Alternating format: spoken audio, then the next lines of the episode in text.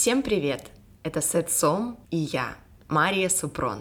С наступившим вас Новым Годом! Надеюсь, что вы не провели его так же, как и я, на работе, а наслаждались семейным уютом и пили шампанское, вместо того, чтобы сервировать его со скоростью конвейера. А даже если и так, Новый год лично у меня всегда вызывает радостное предвкушение. Как покупка тетрадей перед первым сентября. Это такая возможность начать хоть что-то с самого начала обновиться и по-новому взглянуть на свою жизнь, если вам этого, конечно, хочется. Минутка философских размышлений о сущности бытия закончена, а мы с вами начинаем седьмой выпуск.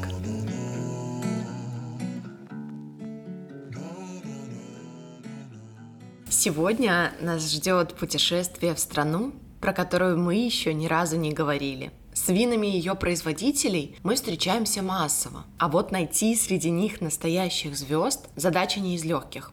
Но все-таки они есть. Сегодня речь как раз и пойдет про одну из них, вина которой становятся украшением для любой винной карты. А пробуя их, вы определенно пополняете свой дегустационный опыт чем-то особенным. Я не являюсь ярым фанатом такого стиля вин, но уважаю как выдающегося представителя своего стиля и направления. Кстати, один из моих гостей недавно поделился со мной очень интересной теорией, которая является для меня конкурентной по сравнению с той, в парадигме которой я живу всю свою карьеру сомелье. Моя теория в том, что любой вкус со временем развивается, и мы начинаем улавливать новые нюансы и искать тонкости в вине неочевидности. И эта теория находит множество подтверждений в моем опыте. Теория же моего гостя заключается в том, что с годами чувствительность наших рецепторов становится меньше. Или же толерантность к вкусам становится выше из-за постоянного их стимулирования. Это уже отдельный разговор про то, как мы искусственно делаем нашу еду и напитки более яркими, теряя возможность различать полутона. Самое главное, что по его мнению, с возрастом мы начинаем выбирать более яркие и насыщенные вина, чтобы просто почувствовать то, для чего раньше нам не нужно было выкручивать колки на максимум. И этой теории можно найти множество подтверждений. Стоит лишь взглянуть на средние вкусовые предпочтения более взрослого поколения. Так или иначе, речь сегодня пойдет о Вега Сицилия и ее вкладе в восприятие испанских вин в целом. Хозяйство Вега Сицилия было основано в 1864 году Доном Эллой Ликандо Чавесом. Впоследствии Винодельня была продана семье Альварес, которая владела им все последующие годы. Она является членом премиум фамилии Вини, сообщества старейших винодельческих фамилий Европы, в которую также входят владельцы 12 винодельческих конгломератов. В их числе Антинори и Ротшильды, про которых мы уже говорили в прошлых выпусках. Первые владельцы поместья не оставили для нас информации о происхождении его названия – подкинув нам с вами почву для размышлений, а неопытным винолюбам почву для заблуждений о том, откуда же это вино. Точно известно только о двух фактах. Название Вега Сицилия появилось гораздо позже, чем сама винодельня, и никакого отношения к итальянскому острову оно не имеет – Существует наиболее логичная и популярная версия о происхождении этого имени. Вега означает плодородные низменности и, скорее всего, относится к достаточно богатой растительности на берегах реки Дуэра. Второе же слово – вольная трактовка женского имени Цицилия. Но кто была эта загадочная женщина? Многие исследователи склонны считать, что речь идет о святой Цицилии, покровительнице музыкантов, почитаемой по всей Испании. То есть, по итогу, мы имеем плодородные низменности богини музыки. Не знаю, как у вас, а у меня возникает от этой версии куда больше вопросов, чем ответов. Но имеем то, что имеем. Раз уж мы затронули плодородные низменности, то регион отличается уникальным теруарными особенностями.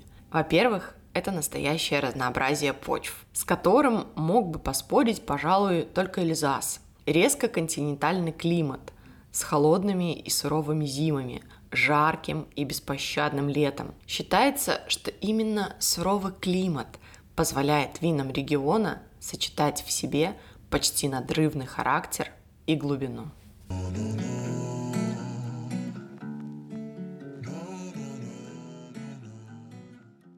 Вега Сицилия – одна из старейших виноделин в Испании.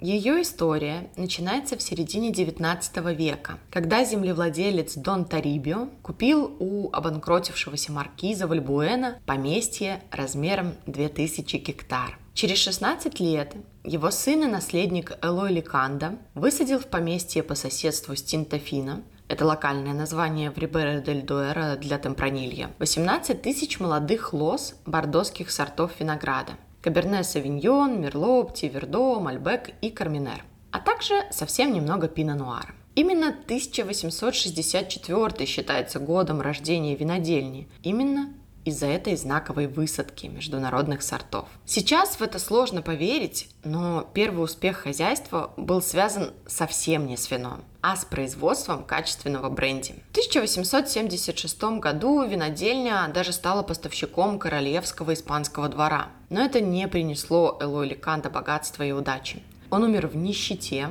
но мы с вами уже знаем, что крайне редко на пути к успеху обходится без темных времен. После этого хозяйство ждали долгие годы затишья и стагнации, пока на его пути не встретился знаменитый винодел Доминго Гарамиола Чомин, который совершил то, что изменило судьбу винного хозяйства.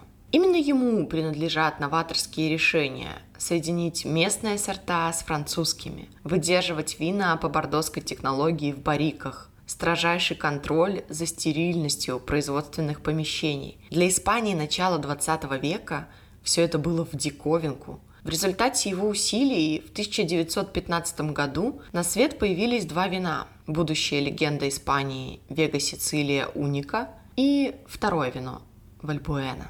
Первым официальным признанием для Вега Сицилия стали награды за винтажи 1917 и 1918 годов на выставке в Барселоне в 1929 году, что сразу стало пропуском для вин в высшую лигу. По доброй традиции винного мира дополнительным преимуществом для вина стала его фактическая недоступность для масс – даже для тех, у кого имелись деньги на его покупку.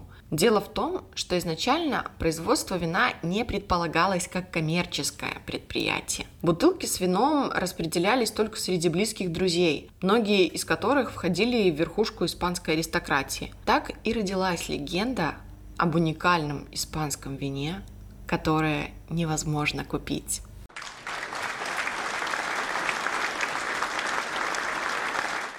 1982 год стал знаковым не только для поместья, но и для всего региона в целом. Рибера дель Дуэра получила официальный статус ДО. Во многом это была заслуга выдающегося энолога Хесус Анадон, который с 1956 года работал в Вега Сицилия и продолжал дело Доминго Гармиола. Но в тот момент в регионе было всего 14 виноделин. Сейчас их уже около 300. И в этом же году Вега Сицилия обретает нового собственника. Им становится семья Альварес, которая владеет им и по сей день. Управлять винодельней доверили Пабло Альваресу. Будучи юристом, не имеющим никакого опыта работы с вином, никогда не работавшим с землей и на земле, он взялся за новое для себя дело с присущим ему перфекционизмом и превратил винодельню в настоящий стандарт качества и стабильности. Мне из уже рассказанных историй становится понятно, что удача любит смелых, неискушенных, и трудолюбивых, тех, кто готов оставить привычный уклад жизни и ставить все на совершенно неизведанную для себя область. Вино точно призывает к себе новых пилигримов. Для этого пришлось совершить крупные инвестиции в модернизацию винодельни, обновить бочки, погреба, линию розлива и многое-многое другое. В 1985 была построена собственная бандарня, где производят бочки из американского дуба. А после 1999 года, когда выяснилось, что бутылки с вином Вальбуэна 5 94 года заражены пробковой болезнью, было принято решение высадить на территории усадьбы пробковые деревья. Пабло Альварес, как вы видите, настоящий максималист, который не готов рисковать репутацией и решает вопрос кардинально. Сейчас хозяйство обеспечено собственными пробками на десятилетия. В настоящее время условия на винограднике и погребе близки к идеальным, а риски неудачи сведены к минимуму. На сегодняшний день приобрести вино не составляет такого большого труда. Главное условие – это наличие финансов. Но здесь речь не идет о каких-то баснословных суммах. В среднем цена колеблется в районе 500 долларов, что в разрезе вин, про которые мы говорили до этого, просто пыль.